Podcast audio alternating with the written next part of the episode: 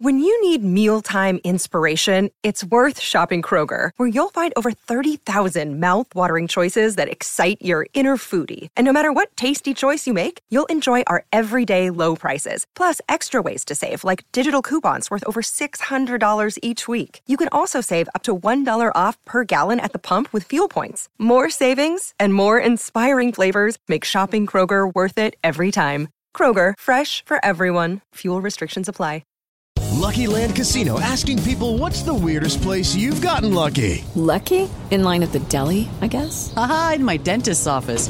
More than once, actually. Do I have to say? Yes, you do. In the car before my kids' PTA meeting. Really? Yes. Excuse me, what's the weirdest place you've gotten lucky? I never win and tell. Well, there you have it. You can get lucky anywhere playing at LuckyLandSlots.com. Play for free right now. Are you feeling lucky? No purchase necessary. Void where prohibited by law. 18 plus. Terms and conditions apply. See website for details. Step into the world of power, loyalty, and luck. I'm gonna make him an offer he can't refuse. With family, cannolis, and spins mean everything. Now, you wanna get mixed up in the family business. Introducing The Godfather at ChumbaCasino.com. Test your luck in the shadowy world of The Godfather slot. Someday, I will call upon you to do a service for me. Play The Godfather now at ChumbaCasino.com. Welcome to the family. No purchase necessary. VGW Group. Void where prohibited by law. 18 plus. Terms and conditions apply. Peacock streaming the biggest live events from Super Bowl 56 to complete coverage of the Winter Olympics. It's all the unbelievable sports to love. Sign up now at peacocktv.com. Mirror man, mirror man, you twist and turn my mind until I don't know who I am. Mirror man. Good morning and welcome to a glorious edition of the Arsenal Opinion podcast. I think I've just blown the mic, but my word, Arsenal, first away win at Old Trafford in 14 years, first away win against the big six club in five years. Guys, this is the, is this the greatest day ever? Well, it's the greatest day of the season so far. Okay, all right, uh, too far, too far. How about that? How about that? Oh, that, that that works for me. I'm very excited. I've been uh, I've been itching to get on this podcast all day. Aash, how do you feel? How do you feel over there? I uh, oh no, it's very exciting. I hadn't quite realised it was as long as 14 years, and there's one of two reasons for that. One is either I stopped counting, or the other one is I still think it's 2012. Both are probably valid, but no, it's uh, great to get the hoodoo off the back. Uh, I think it fills the guys full of confidence, doesn't it? It certainly does. I mean, I must have been about ten years old when uh, when when we last we last won there, right, guys? Exactly. Yeah. Exactly. You're, you're, you're Definitely. You're, you're aging well. You're aging I'm, well. I'm, I'm aging a dream. Uh, so, uh, jokes aside, um, I think that there's a lot to get through in the game. So this week, uh, we're gonna we're gonna talk the good, the bad, and the ugly. And obviously, um, there's going to be a lot of good to talk about. But you know, th- there are there are still teething problems um, that we can go through. So um, let's um, let's start off on a positive topic. We're going to go to the good. We've got our spine back. What do we Yeah. think? What do we think of that as a as a top level topic, there, guys? Well, I think um, I think it's obviously an important one, but I think one thing just to mention before we get into the spine was that from the very first second of the game, you could tell we were up for it, and uh, and I think that's a really really important point because I think I texted you Pete after about four minutes in, going really good start, albeit only four minutes in. Um, but you could immediately see that we were sharp into tackles. Uh, we were up for the game. Um, and obviously now that we're developing this really strong spine through the team, I mean, uh, Leno, Gabriel, Partey, and Aubameyang, that's a proper spine. Um, and when you think back that a year ago, it was uh, Mustafi and uh, Xhaka were making up half of that spine. You can you can instantly see the uh, the progress we're making. Aash, what, what were your top top line thoughts of the of the game and just in general? I think I think Matt's uh, Matt's point's a very fair one. I think um, it, it felt like there was a real purpose about what they were doing, and they they believed in it. Um, I was it a, a ten out of ten performance? I think in the context of where we are, yes. Uh, in the context of where we want to be, probably not. Uh, and to be fair, United were pretty bad. But you know, three points away from home at Old Trafford is three points away at Half You can only beat the team that's put in front of you, uh, yeah. and they've done that. And, and, and you know what? I, I, do think that there is a difference um, between uh, a bad Man United performance and a and the performance that we saw from them the weekend. Because I, I would say that that was uh, a bad United performance because we completely nullified all of their strengths. I don't think it was, you know, Man United showing up and uh, or, or not showing up. I think that we just got our tactics spot on. I don't think um, OGS really had a had a plan out of it. I mean, Matt, I don't know, was it you that told me that Paul Pogba said after the game that he wasn't expecting to be marked out of the game in the way that he was? You know who it reminded me of? I don't know. Do you remember those uh, those Cup Winners' Cup games in the early '90s? And George Graham used to go and put Martin Keown in midfield just to man mark someone. Yeah, yeah away from home, and, and you got to just, win, and you nick it one at home. It's a good point. And it, and uh, and, it, and who would have thought we're bringing back the, the George Graham days, man marking. I mean, I haven't seen anyone man mark anyone in, in a long time, but we basically put uh, put men on on their mid, on their central midfielders, and the response. I mean, they they just couldn't get their head around it. Um, so you know, I remember a few years ago. I don't know. I think it was um, when when um, Van Persie went to United and it was his first game back, and they were talking about uh, how uh, you know Rooney was playing a particular role where he was pressurising the centre back, and Sir Alex Ferguson had instructed him to do it, and being so jealous that there was a coach who would actually apply sort of tactical strategies to single games to try and influence them, and I love the fact that um, we are um, changing our strategy, changing our approach um, looking at what teams have done recently, surprising them. Uh, I mean, it's it's good stuff, right? It felt like we did what Leicester did to us to them. Does that kind of make sense? Not necessarily yeah. as kind of as as brutally, because I I don't think Leicester had much of an intent to go out and score. I think we did, which is t- slightly different from that perspective. But it, it, from everything you've just said, man, that's pretty impressive. And let's just remember still the uh, we are now officially the best defense in the league. I, and you, you, know there were there were a lot of people kind of snarking at that defensive record before the game. There's a few of those uh, stats tweet tweet handles that were uh, complaining about that. We're not we're not just the best defensive record in the league now. We're the best defensive record league, having played Liverpool, City, Leicester, United, West Ham, who put a few goals past uh, Leicester City. Um, so it's it, you know I, I, feel like we're in um, I feel like we're in really positive shape um, at the moment, and it's re- it's really exciting to know that you can shut up shop.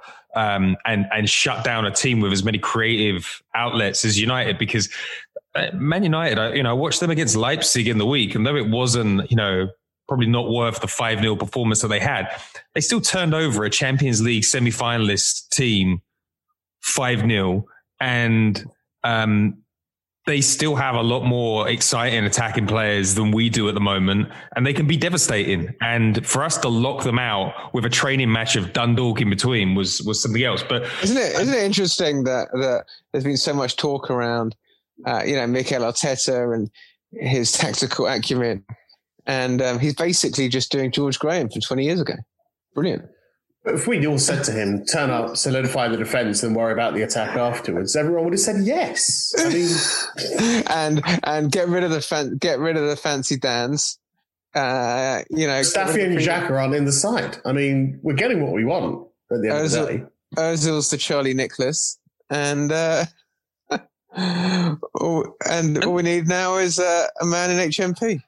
Okay, and then, um, you know, I don't feel that we've really covered the spine in a lot of uh, detail there, but I'm, I'm going to I'm going to move to um, a tactical maneuver that maybe not a lot of people were expecting, but uh, Arteta dropped Granit That's a mainstay, a player that he seems to really love. Um, I, don't think it was related to you know the, the the error that he had against Leicester, but I think there were a few raised eyebrows about Mo Elneny. Um, he's the like a new signing signing of this season. I think everybody expected him to come back and uh, you know get get a permanent transfer to someone like Bolton Wanderers this summer. It didn't happen.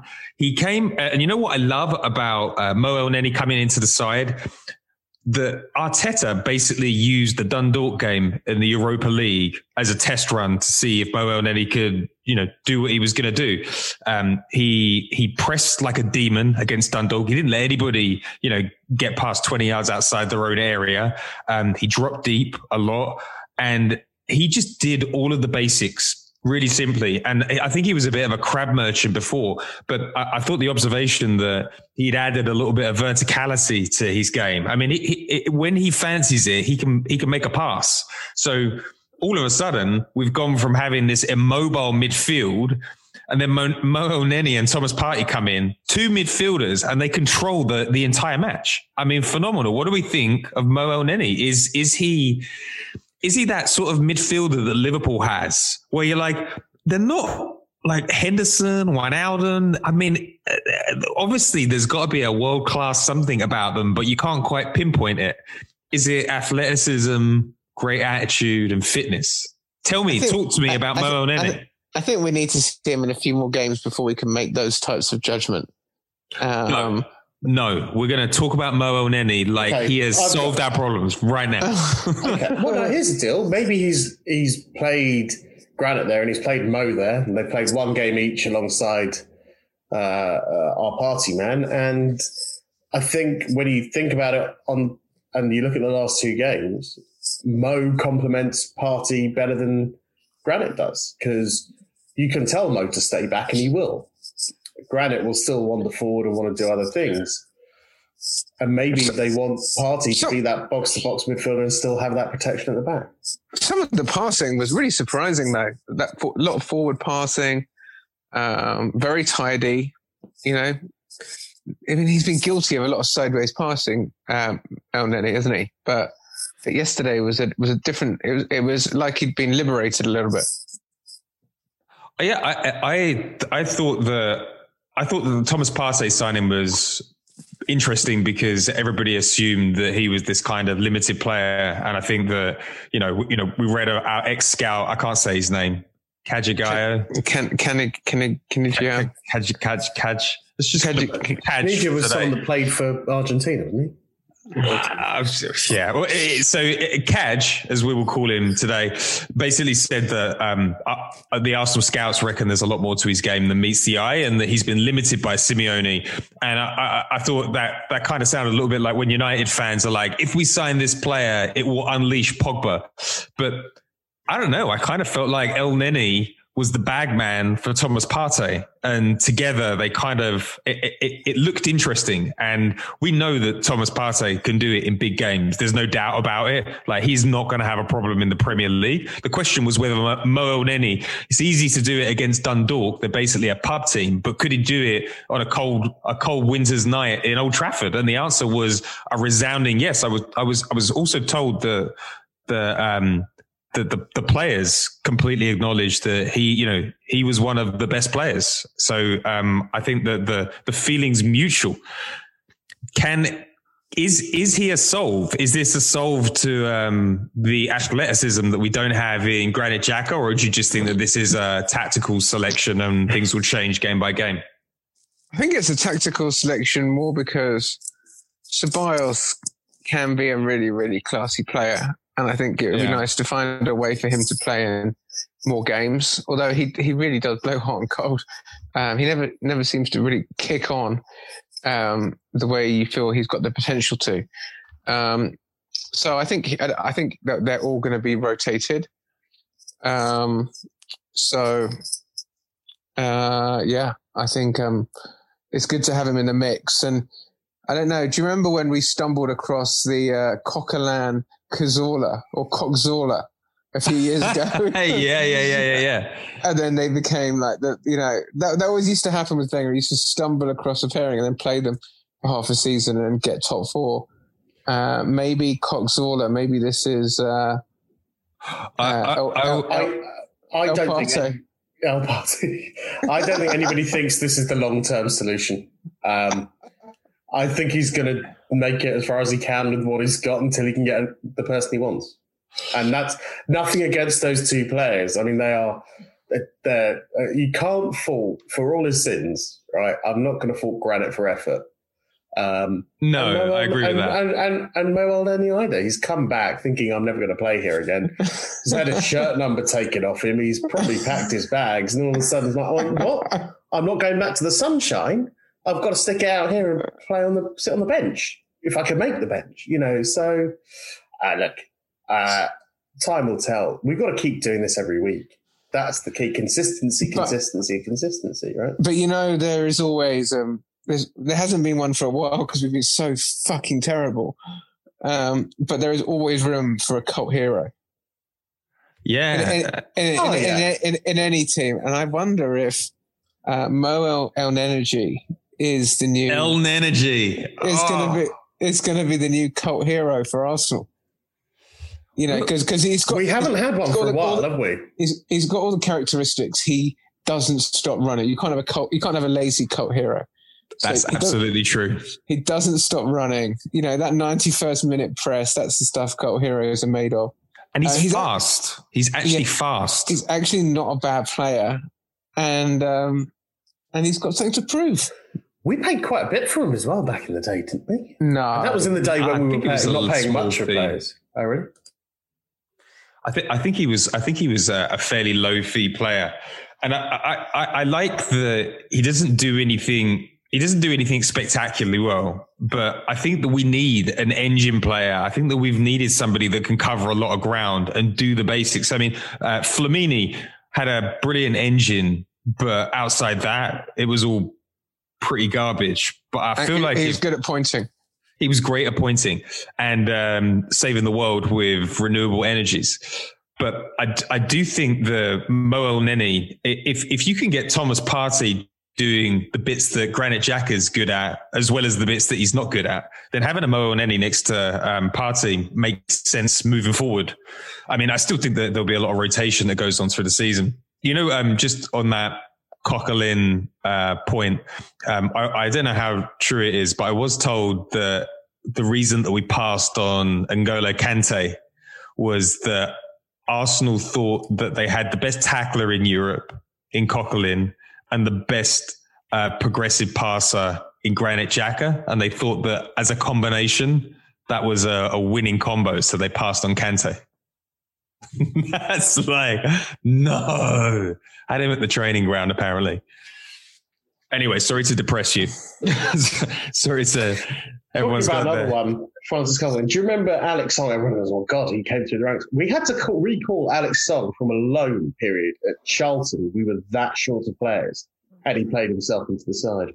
Yeah, Yeah, And and, Charlton, um, were in the, and Charlton were in League League One those days. but he wasn't. He he did a good job, Alex, Song, and then he went to Barcelona. and then he now- went to West Ham, and no one Um, knows and you where he is forget, Ash, anymore. Ash, Ashley Cole was was at Palace. Was probably going to get sold to Palace and came back and uh, became first choice left back. I Yeah, quite I put think- Alex Song in the same breath as Ashley Cole, to be honest. But there we go. In terms of playing ability, I, it all went wrong for Alex Song when Wenger said he's a little bit like Cesc because Robin van Persie finished finished a couple of his uh, like I, was, I actually watched those goals passes. yesterday. Robin van Persie, what a great player. Anyway, back to the like I've got a I've I've I've got an agenda today and we've got to get through it and you guys are pulling me off. Okay, no, you you carry on. Um, so the uh, another another good. Um, I've kind of touched on it a little bit.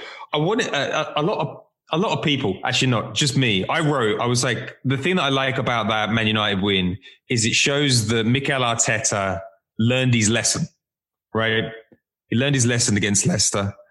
And then I was thinking about it and I was like, did Mikel Arteta learn a lesson or did he just continue doing what he's doing and it paid off? You know, we're a fine margins team and we've played three games of chess and we've lost three games. But yesterday he played the game of chess and, and we pulled it off. We didn't, we didn't concede a goal. So do do we think he learned a lesson? Do we think that things improved, or do we think that that was just more of the same and it went our way? It's a big question. I mean, I personally thought we were much more at it, and the, the, the intensity was there, and it felt more like the games we played in the FA Cup against City, against Chelsea, than it did any of the other league games we played this season. In that it just had that little bit, we just had that little extra edge. You know, we were really hungry for it. Uh, and I just didn't see that against Leicester in the same way. Um, so I think a little bit of just like, I think we knew we had to win. I mean, we were, we were three wins and three defeats. And, you know, if it goes the other way and it's three wins and four defeats, it's pretty, pretty terrible start. Whereas now we're, you know, it feels like a decent enough start to, to the, to, to the league. So, um, I think there was a lot of motivation, a lot of drive, more than, more than at Leicester. Um, you know, I think just the, the, the man marking thing and the, you know, I think he, he, he takes a different approach for every opponent, um, which I think is interesting. And, um, yeah, it's, uh, very, very positive, I think. Aash, what did you think? Did, did Arteta learn or did he just double down on, on his system? Uh, no, I think he, I think he learned, but I, I, I don't think it was as uh, that he's learned as sort of in such a big way that we're sort of pointing it out. I think it's an incremental improvement that he's made. Um, I think they felt, I think they really felt it after the Leicester game in a way that you wouldn't normally feel it after the fourth or fifth game of the season if you drop points, right? So I think there's a bit of that. The interesting, I thought about this a bit yesterday, and I don't know whether this is absolute horseshit or it's uh, uh, there's something in it, which is um, obviously Luiz is injured, uh, and he started holding yesterday, which I think is I think that's his first choice centre half pairing, if I'm completely honest. Uh, and he dropped Granit. And if you look at our two most error prone players in the last season to do, it's those two, right? Yeah, and they weren't and they weren't they weren't on the pitch. And does that is that some some kind of subconscious thing for all the other players that they're not worried about these things as much and they can actually play? As I don't know. I mean, the only sort of psychological qualification I've got is I've seen a lot of Fraser, so probably not the right person to answer that. I think I think that's a I think that's a brilliant point that that uh, you know we t- we tend to like have slightly rose tinted glasses because we sort of quite like David Luiz, but I mean he makes a lot of mistakes, way too many mistakes for for, for a decent team. He'll he'll let you down as much as he'll um, he'll do right by you. Um, and and Xhaka are the same. Like they're both good players who make a lot of mistakes, and um, and and I think the point around Holding. I mean, I thought Holding was excellent, and I think he was Arteta excellent. yeah, he was. And I think I think, he's I think just, him and Gabriel play together so well. I think and he and he's just complement getting and he's just coming good, and it's you know it's been a, a long road for him, but I think Arteta's impressed. I think, and just being able to move to a back four is just makes us gives us so many more options if we can have a good back four. Holding's, you know, only just turned 25, by the way. You yeah, know, I know I mean, that that, that just- hairline. That hairline of his does not look like it's that, just. that aerial shot from the spider cam over him was Yeah. yeah. complimentary. I think advanced uh, advanced hair studios will be in touch for a deal there. Yes, you've got enough money there. Just get down there, get those pills going. Yeah, I, I, I, I think the, I, I think that he did do some work behind the scenes. Um, I, I think the, the, the Europa League acting as like a creative sandbox to test out strategies is going to be pretty interesting because we've got a really weak Europa League group, in my opinion. But I thought we saw, I thought there was a lot more intention and purpose in the way that, um, that we attacked. And, you know, even in the Dundalk game, we were pretty shit going forward, if you're perfectly honest. But we were trying to put balls into the final third, whereas I kind of felt against Leicester, particularly in the second half, we were so we, it almost looked like we were overtrained. It was like um, we were restrictive. It was like nobody wanted to make a mistake, and in the end, we got sucker punched. But you kind of felt like um, even in the United game, uh, where we had two shots on target all game, which is not good enough. But that kind of disguised the quality of some of the opportunities, like the little back heel for Willian.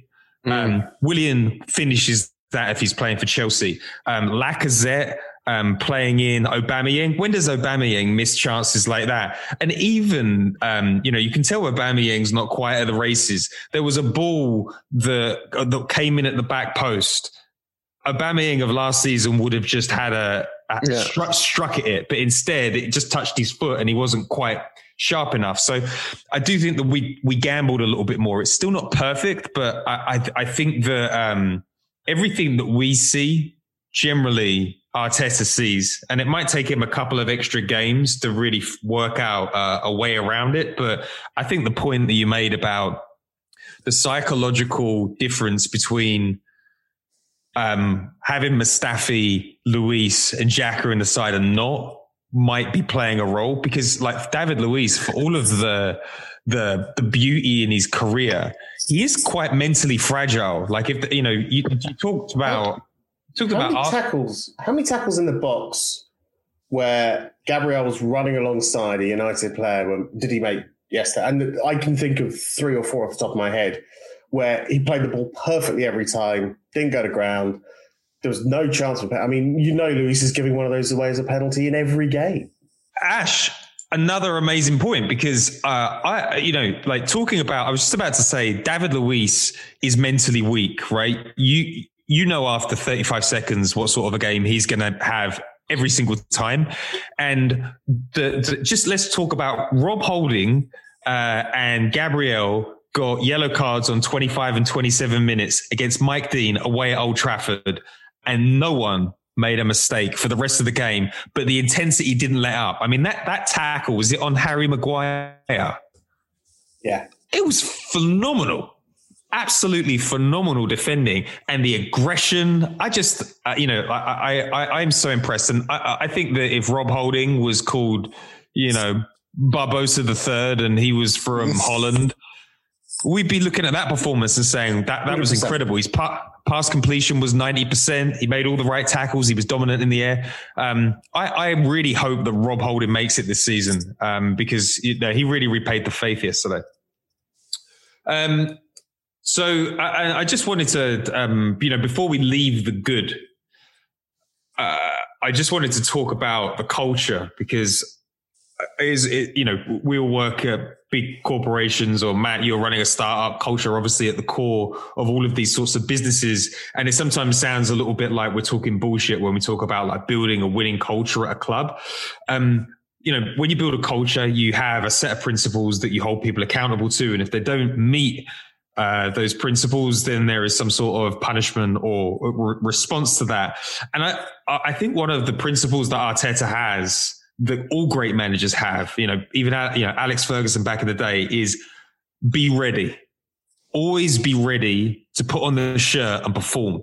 Now, Arsene Wenger back in the day, if you weren't in his starting 11, you didn't play. And then when someone got injured, players were demotivated and then they come in and they wouldn't be quite right. I've really enjoyed the fact that it doesn't really matter what competition we're playing in. Everybody puts on that shirt and they fight for it. Dundalk, everybody was gunning for their place. Everybody was motivated.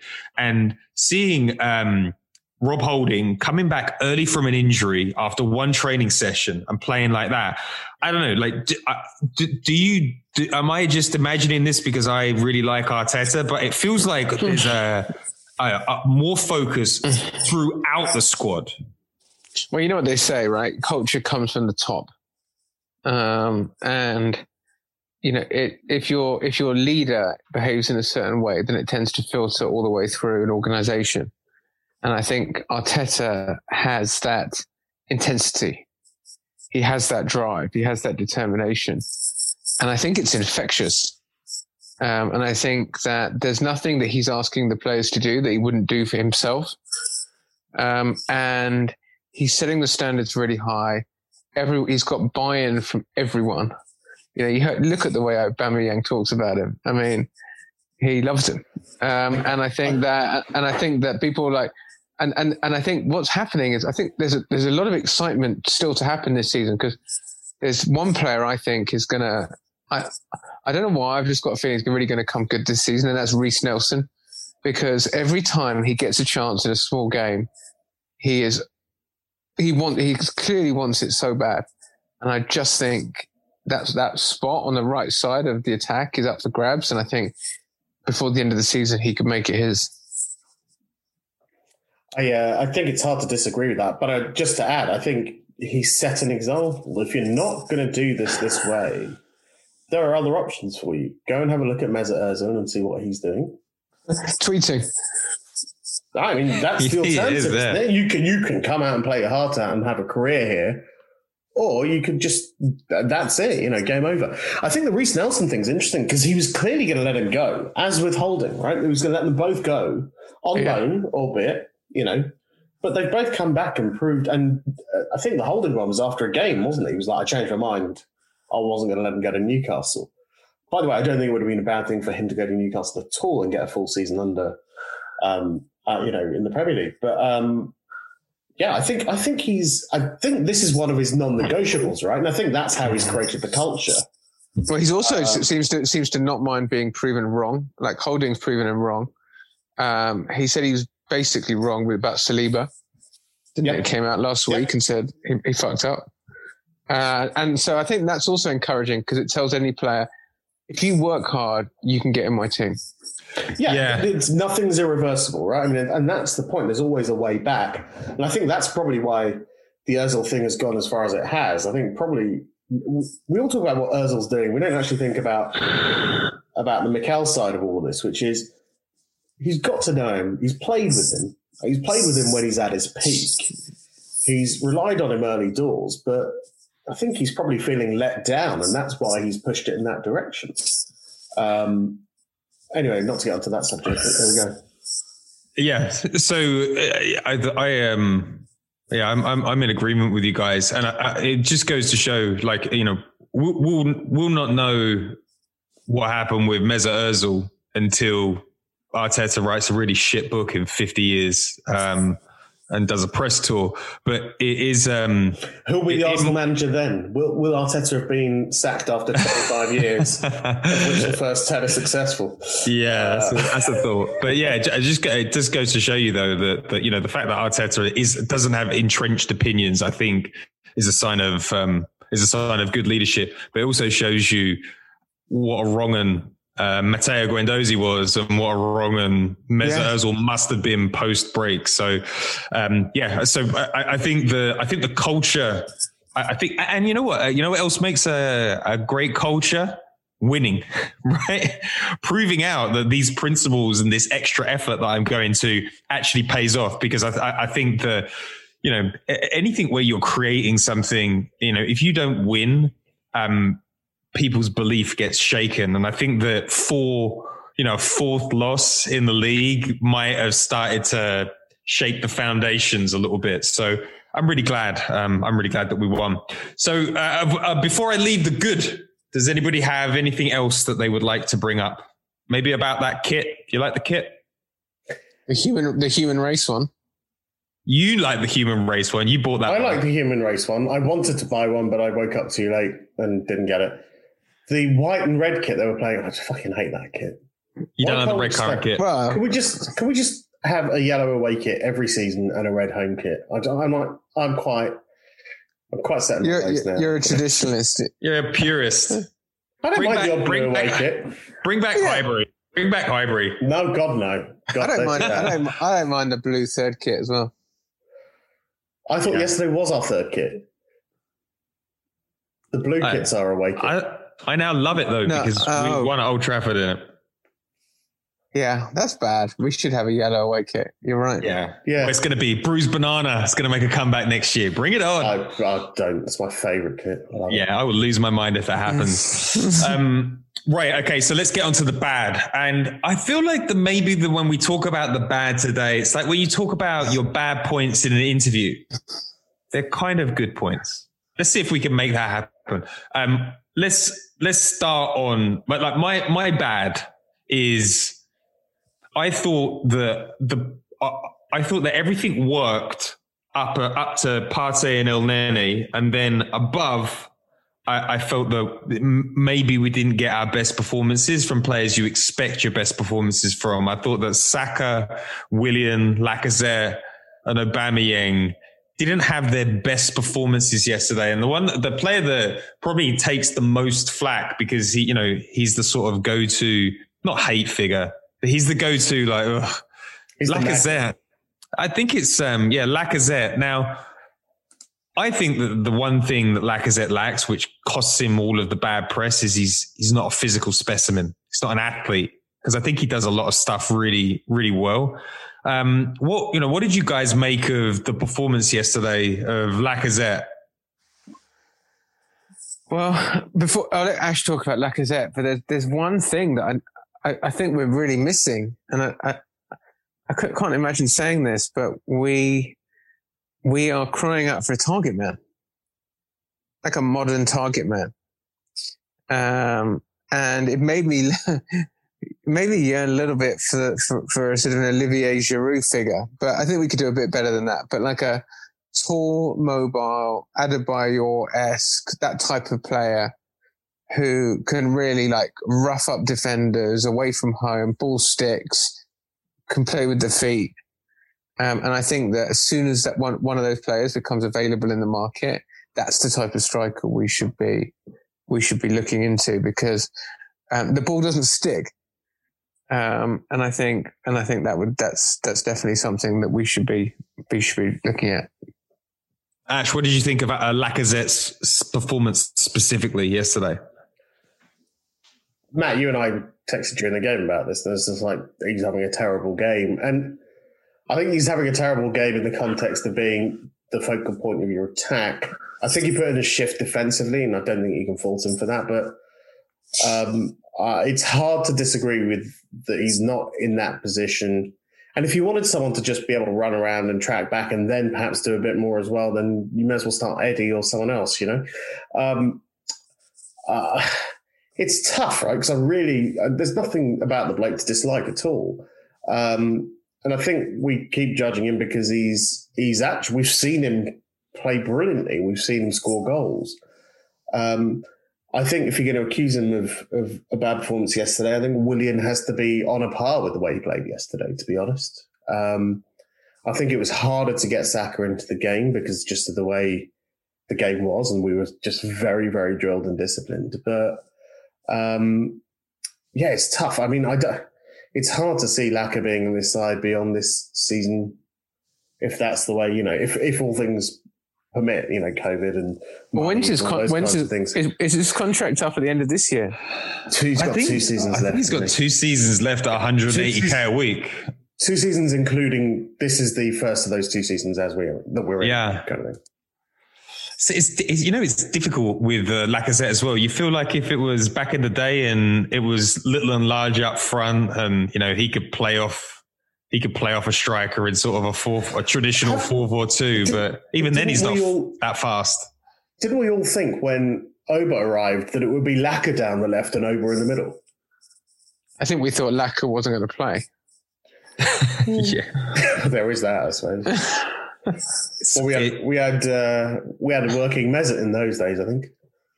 I think working Mesut. I think you just need you. We need a we need a specialist, don't we? You even need to have a an Aguero type that's explosive over short distances and great in tight spaces, or you like a, a, an Adebayor, or, or dare I say it, an Olivier Giroud in this Arsenal side would probably be quite functional.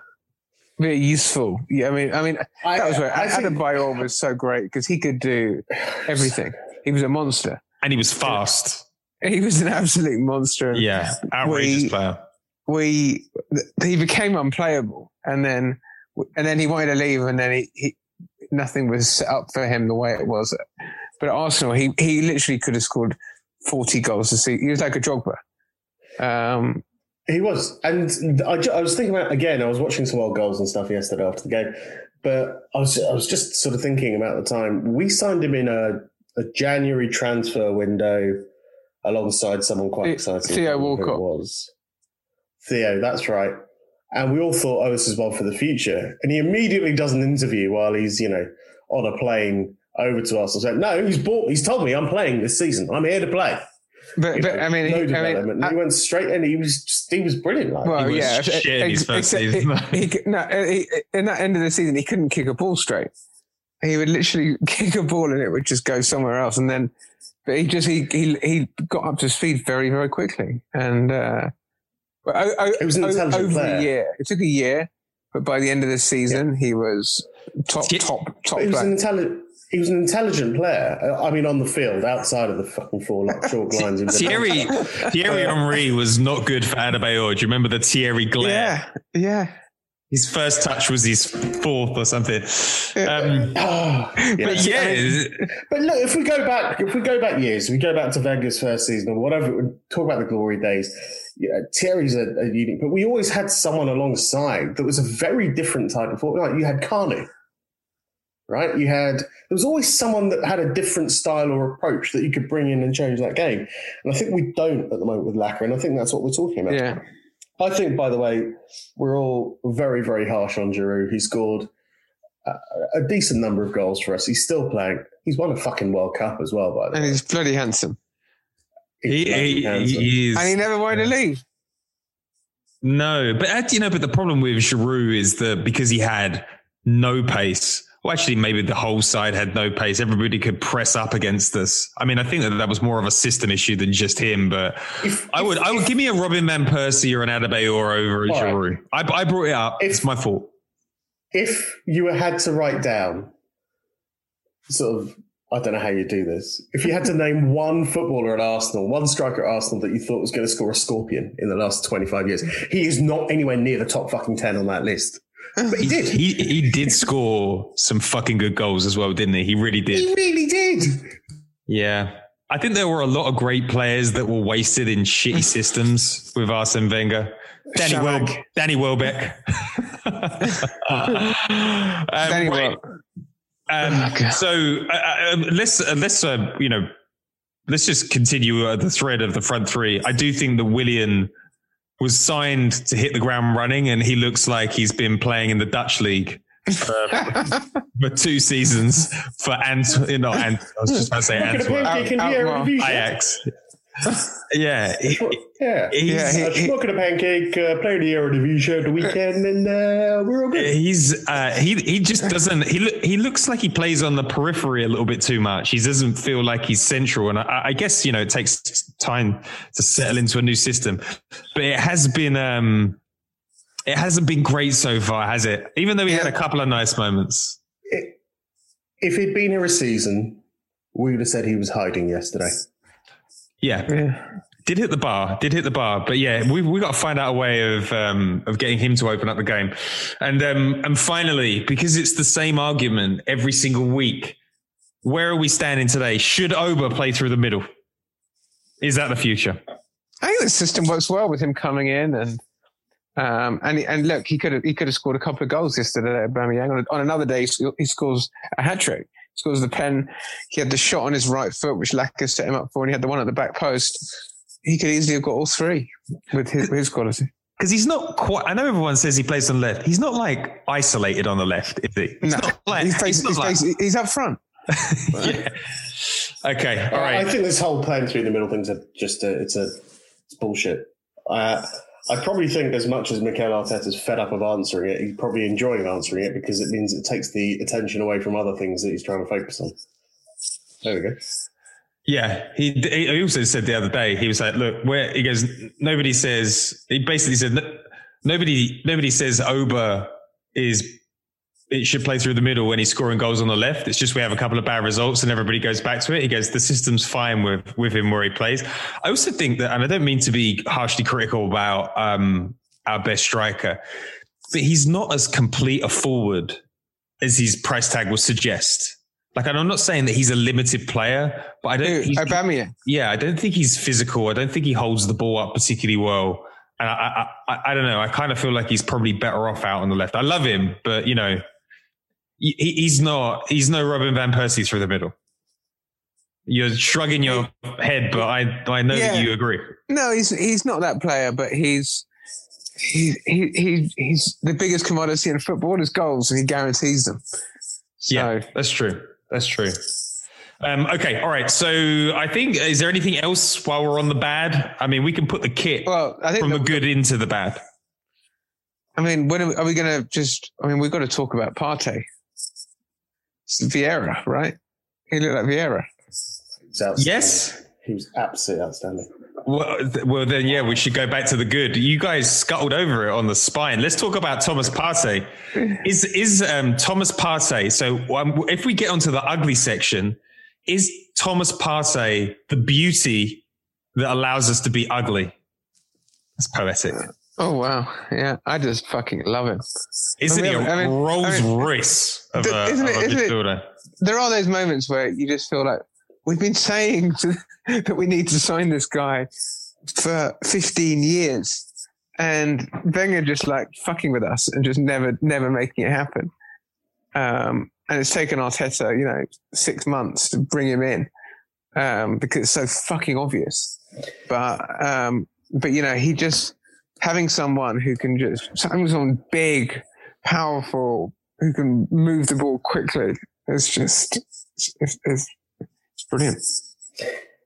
I put it simply: Would you have had ninety million pound from three seasons ago? Paul Pogba on your team yesterday. Would you have had Thomas Partey on your team? There's very clearly one answer. Yeah.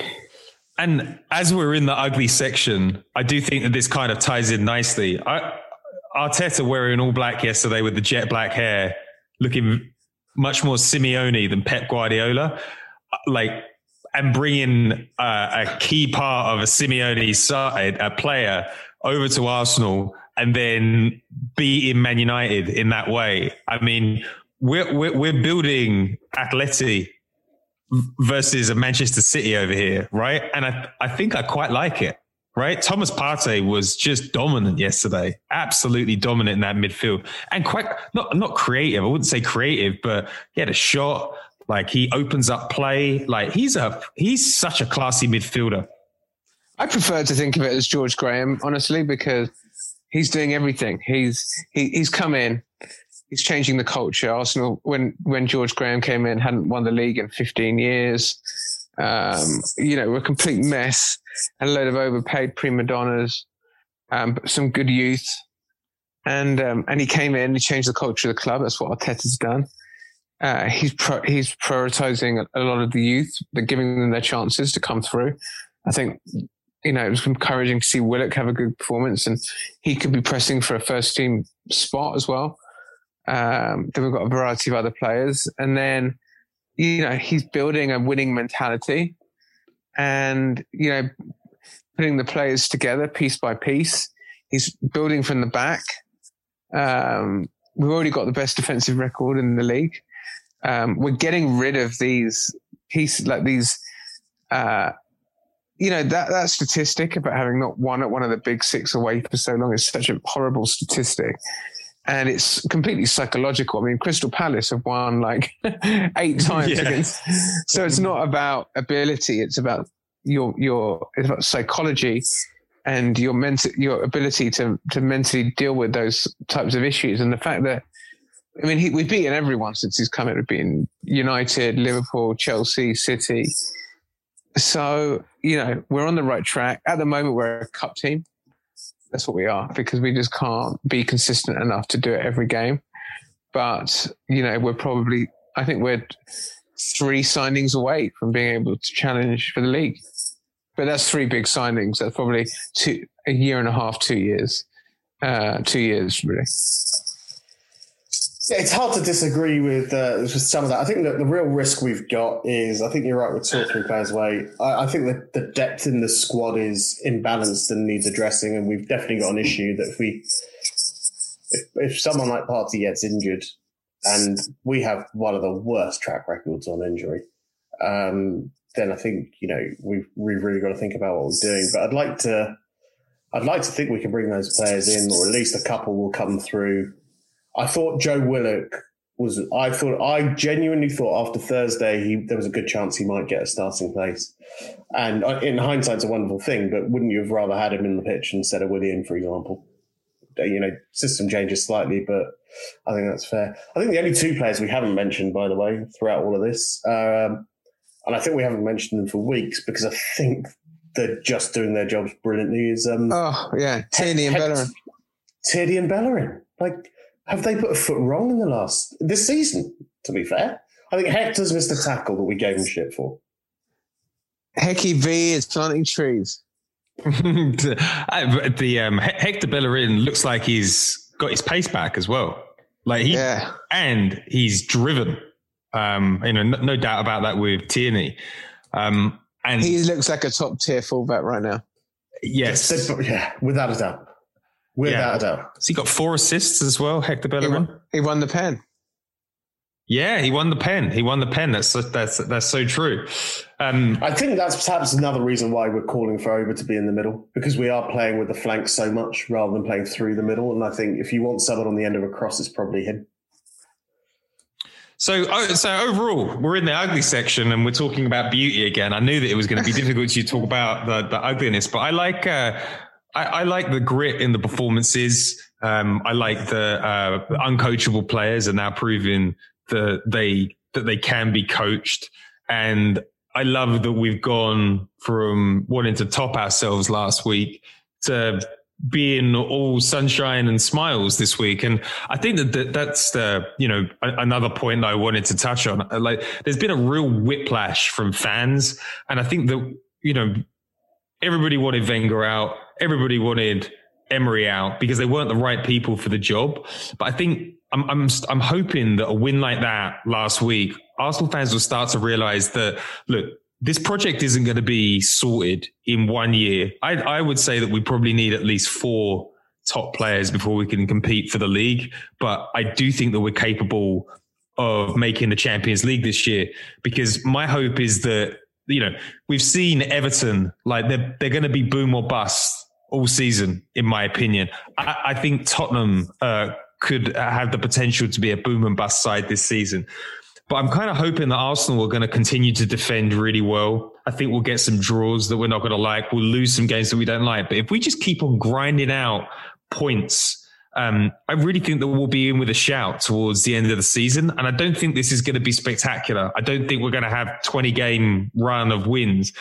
But I'm convinced that we're going to be able to do enough because I feel like we almost treat every game like it's a cup game. I mean, every game feels big at the moment. I don't know about you, but every game feels big. And I feel like the focus of the manager is that he treats every game like they're big. You know, th- there's no complacency going on. And if if he, if we maintain that mentality with a solid base, I don't see any reason we can't make the top four this season. Yeah, I think one one of the ugly things is the modern the modern fan phenomenon. Um, and, and, and look, we're all, we're all guilty of it, right? Um, you know, we go from we lurch from, you know, uh, even, even we. I get bored listening to ourselves after a win, going, "We're only a couple of players away from winning the league," and we all get sucked into hyperbole. Um, and it must be I think you're doing us a disservice because we left last weekend, despite being despondent. we actually thought it was a blip. Most of us sat there, well, actually, it's just a blip. We don't think there's a fundamental issue here. I think, Yeah. I think you're right, by the way, but well. Well, I think I think we have short. Mem- I think we're short memories. That's You've actually just just reminded me of something which I think is an important point, which is we'd stopped caring under Emery. We didn't even care anymore. I mean, now like we, I'm getting WhatsApp messages going next Sunday. Who's around? You know, we've all got to get together and watch the Villa game because everyone's excited again about Arsenal. Whereas under Emery, it was just like, oh god, I, I don't know if I can even be bothered to watch us play West Brom. I mean, it's going to be terrible. It's such Yeah. a tr- Yeah, no, it's- Matt, you're you're right. Yesterday was one of the first times in recent memory, other than a cup final or something like that, where I was like, "Your boys did well today." I was like, "Yeah, yeah, they did." it's great. It's Yeah, great. did. And there's, and honestly, it's someone stopped me who, who knows I'm a big Arsenal fan and started talking about the game. And it's just, it's been so long. I feel, I feel emotional because I've been, I've, I've been starved. It's the way I've been treated by Arsenal. yeah, we've all got PTSD. I, I, I was on the edge of my seat. And this, this what I was engrossed in the game. I was like, oh, like making noise, and my thought was like, I've never seen you like this before. And it's like, not not that I've I've never not cared about Arsenal, but I've not been emotionally invested in a game like I was. Like no, it's a whole collection of games under Arteta, but you feel like you're in every game. You're not waiting for that. Yeah, okay, but we know what's going to happen. It's all going to go to shit soon. Yeah. Well, well, there was just such a period of time. How could he be emotionally invested in a group of f- people who gave you so little effort back? and it wasn't about talent; it was about effort. It was about endeavor, and there was always just a sense that no, they just didn't give a fuck. And now that's changed, you know, and you know, Arteta talked, I think, at the beginning about the dynamic between the players and the fans. And ironically, at a time when there are no fans in stadiums, we're slowly building the bond back between players and fans again. I think that's a good thing. It's only a good thing. Uh, you know, and there's there's also like when you talk about modern fans or whatever, and I I do think a lot of this shitty fan behavior that you're seeing across a lot of sports at the moment is induced partly by the pandemic. I mean, uh, Matt, we were texted about you know, there, there's some guy in advertising that lost his job because you know, he said something online that he shouldn't have. And you were like, he's a victim of the pandemic. And you, cause you, you, you, everything seems more serious. You've got to have that fight on the internet because you, you get no releases in, in normal life. And, um, I, I, after every game that we lose, last three games, there's a collection of people that come on my website specifically to go at me, like gloating. Like fuck you. We lost. And it's like and then and then and i'm like okay you know you, you want to make me if, if i'm the first person that you want to come and talk to after we lose that's that's fine.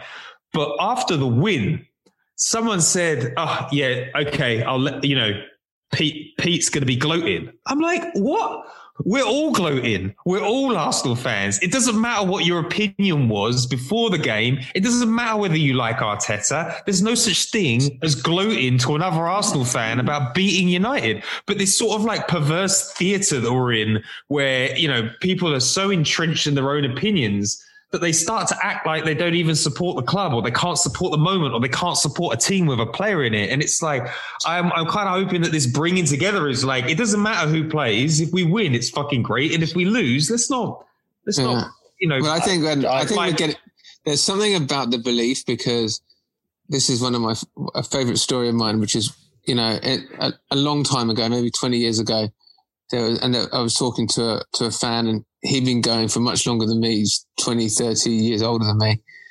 And I was saying, oh, I don't know if Arsenal, I don't think Arsenal are going to win today. It's, you know, when, you know, we haven't playing well. They're, they're playing well against a big team. And he looks at me and he goes, never, ever, ever underestimate the Arsenal.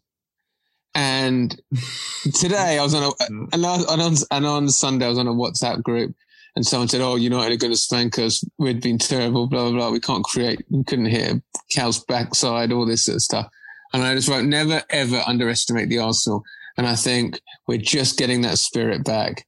That to underestimate us would be a serious, serious error of judgment because we're back.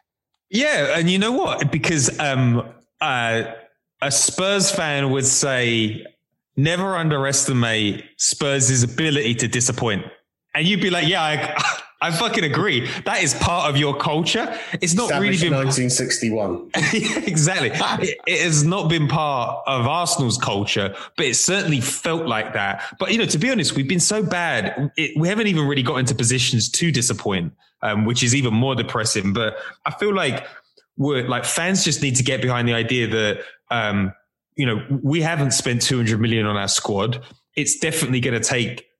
I, I mean, if we get into the Champions League next year, we should compete for the title the, the year after. But that's a big if. Um, but the, the, the thing that's been missing from Arsenal for 10, 10, 12 years for me is you never felt the club did the absolute maximum to ensure success. Wenger is on this fucking stupid book tour and he keeps on saying how much he hated losing, but he never addressed the problems. He never addressed, you know, maybe that he had too much power, never addressed that there weren't enough opinions in the room. So he, he liked power more than he liked winning. And I feel like Arteta, he realized that we were shit at set pieces. So what's he going to do? He goes and hires a set piece coach, and we're not conceding from set pieces this season. He sees that we've got a lack of power in midfield. He signs a Partey to sit in there. He doesn't get tied up in some sort of weird philosophy where power doesn't matter after having success with power. Mm.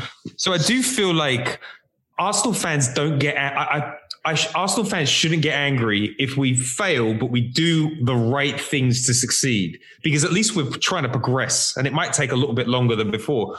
Whereas under Emery, you're like, uh, you know, did you read the story that Emery had Thomas Partey at the table last summer, and he chose to go with a winger.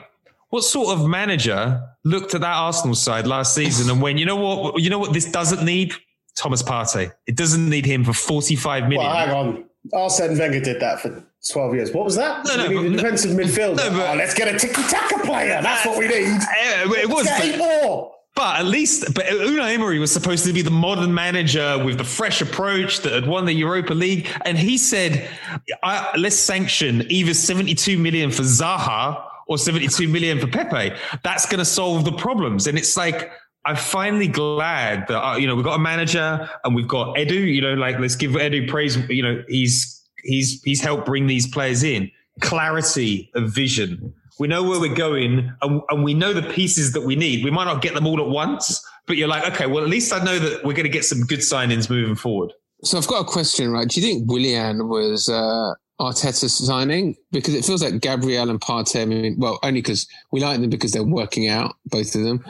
Do you think Willian was someone that Arteta was really keen to bring in, or is there like a is there a BCAD sort of feeling of where where do we think the line is drawn in terms of the new that the new model and the old model? I was debating this in one of my WhatsApp groups earlier. I I don't think I, I think that we've probably got to say that Willian was an Arteta signing. Um, I don't know because I think that Arteta's his mind was like, if I get players that are ready made to hit the ground running, then we're in a better place. Um, Yeah, he- I would blame the I contract on a it's He can't, he can't fix every problem immediately. And therefore, No. some of those is going to have to kick down the, the line.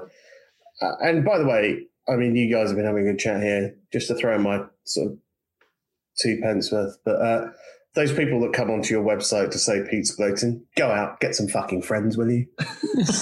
Uh, I said that to someone the other day. I was like, you, you need to get out if this is what this is what you're doing. Do your friend, do your real friends know that you're doing this? Um, but uh, yeah, I, I, the Willian thing, I, I think that we've. I, I would draw the line in the sand. Uh, Pablo Mari for three million. That's a that's a Arturo Ca- Canales thing with Raul. I think Cedric is probably probably one of the signings where people at Arsenal were like, four year deal. What the fuck's going on here? Um, but I think if we if we draw the line in the sand and say that um, Runar, uh, Willian, Partey, and Gabriel were the signings, at least you can see the logic in them. I wouldn't have given a 32 year old a quarter of a million pound a week contract, but at least there's there's sense behind it to a certain degree, right? Yeah, you can justify it. You can completely justify. it. I mean, whether you agree with the decision is totally different.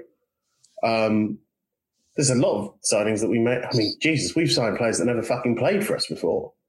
Well, we signed hundred million pounds worth of players in Thomas, uh, uh, in uh, in Pepe and Saliba, and neither of them are ready. I mean, it's it is what a staggering waste No, of money I'm- for a I'm- club that.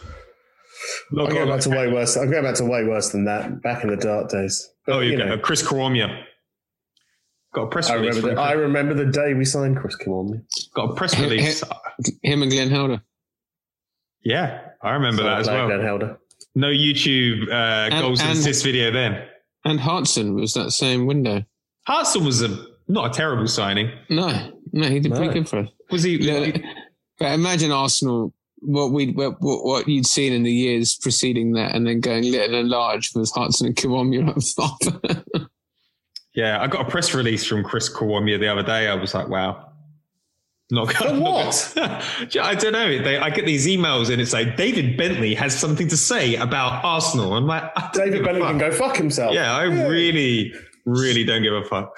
All right, guys. Um, I think that that was a that was a great podcast. We've got Mulder um, Ask- coming up as Thursday. Ask everybody to pray for one one important thing. There's a rumor circling that we're going to sign Dennis Bergkamp's son. Please let it happen. oh my Yeah. god! There's a, there's a, he's got like, is his name Mitchell? Mitchell Bergkamp. He's Something there's, like a, that, there's yeah. a goal. Do, there's a goal doing the rounds on the on the internet. A very It's a good. gr- Oh, yeah. it's a great it's a great name. I'd I'd take a Trump victory for that. Yeah. also, Yeah, if- give me Trump. I'll take Trump if you give me Mitchell Bergkamp in the under And, fifteen and he lifts and he lifts the Premier League trophy. There we go. That And if- I'll take it. I'll take that. I'd You know take I- I'd take Armageddon. I, I, you know what I'd take Armageddon for, and uh, signing Jack Grealish who we're going to Oh. get to see. What a what a dream of a player. He really I is, love isn't it. it? Oh, I've, he's I've got it said all. it for years. I've said it. I've said it for the last two seasons. I've watched him play. I think he's Yeah. great. Terrific Where- legs, where- where is he- unbelievable legs. What, is he going to go United? Well, I don't. I don't think United are going to pick. I don't think United are going to pick him up. I think they've got too I many. think United those. have got to worry about relegation first, given where they are. Yeah. Where, do you, I- where do you think Grealish would go to? uh, Grealish says his favourite stadium to play at is the Arsenal. Um, Really? Yeah, he said that on his Instagram stories, and I don't know if we make the It's got, Champions it's League. got Who knows? Chelsea written all over it, hasn't it? It's got Chelsea written all over it. Oh, God. Up on Meccano and Jack Grealish next summer, and I'm dreaming of the title. right? That's the hope. That's the what, hope. that's that's what Joe Biden's talking about. But with Laka up front, right? Yeah. what about make Arsenal great again? Yes. All right, guys. Um, that was a that was a fun Copyright that podcast. now. That I'm I'm copywriting Elnergy as we We, speak. we need the red caps, Aash. We need the red caps. I'm on it. Right. All All right. right, all right, guys. Uh, total pleasure as always. Um, if you've been listening to this podcast and you've been wondering what sort of star rating to give the pod, I'd say five, um, and say um, say something other than that I told you to do it because I'm I'm getting flagged for that and they're going to kick me off the off the platform. You can get this podcast um, onto Amazon. You can get it everywhere. Um, share it with your friends and have a fantastic weekend. Good luck, America, if you're voting in the election. Stay safe, and we will be back next Monday with a fresh edition of the Arsenal Opinion Podcast. Thanks for listening, Matt. Cheers, Pete. Thanks, Aash. Cheers, Pete. Give it four stars because Pete's a gloater. ciao, ciao for now.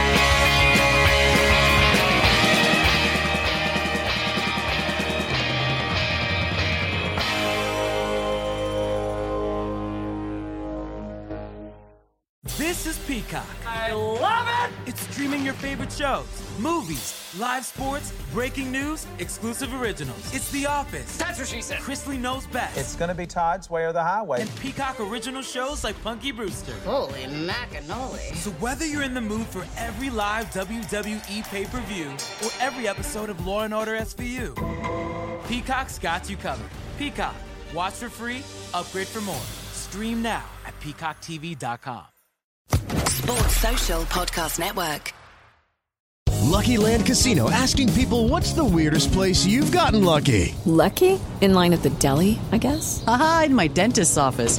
More than once, actually. Do I have to say? Yes, you do. In the car before my kids' PTA meeting. Really? Yes. Excuse me, what's the weirdest place you've gotten lucky? I never win and tell. Well, there you have it. You can get lucky anywhere playing at LuckyLandSlots.com. Play for free right now. Are you feeling lucky? No purchase necessary. Void where prohibited by law. 18 plus. Terms and conditions apply. See website for details.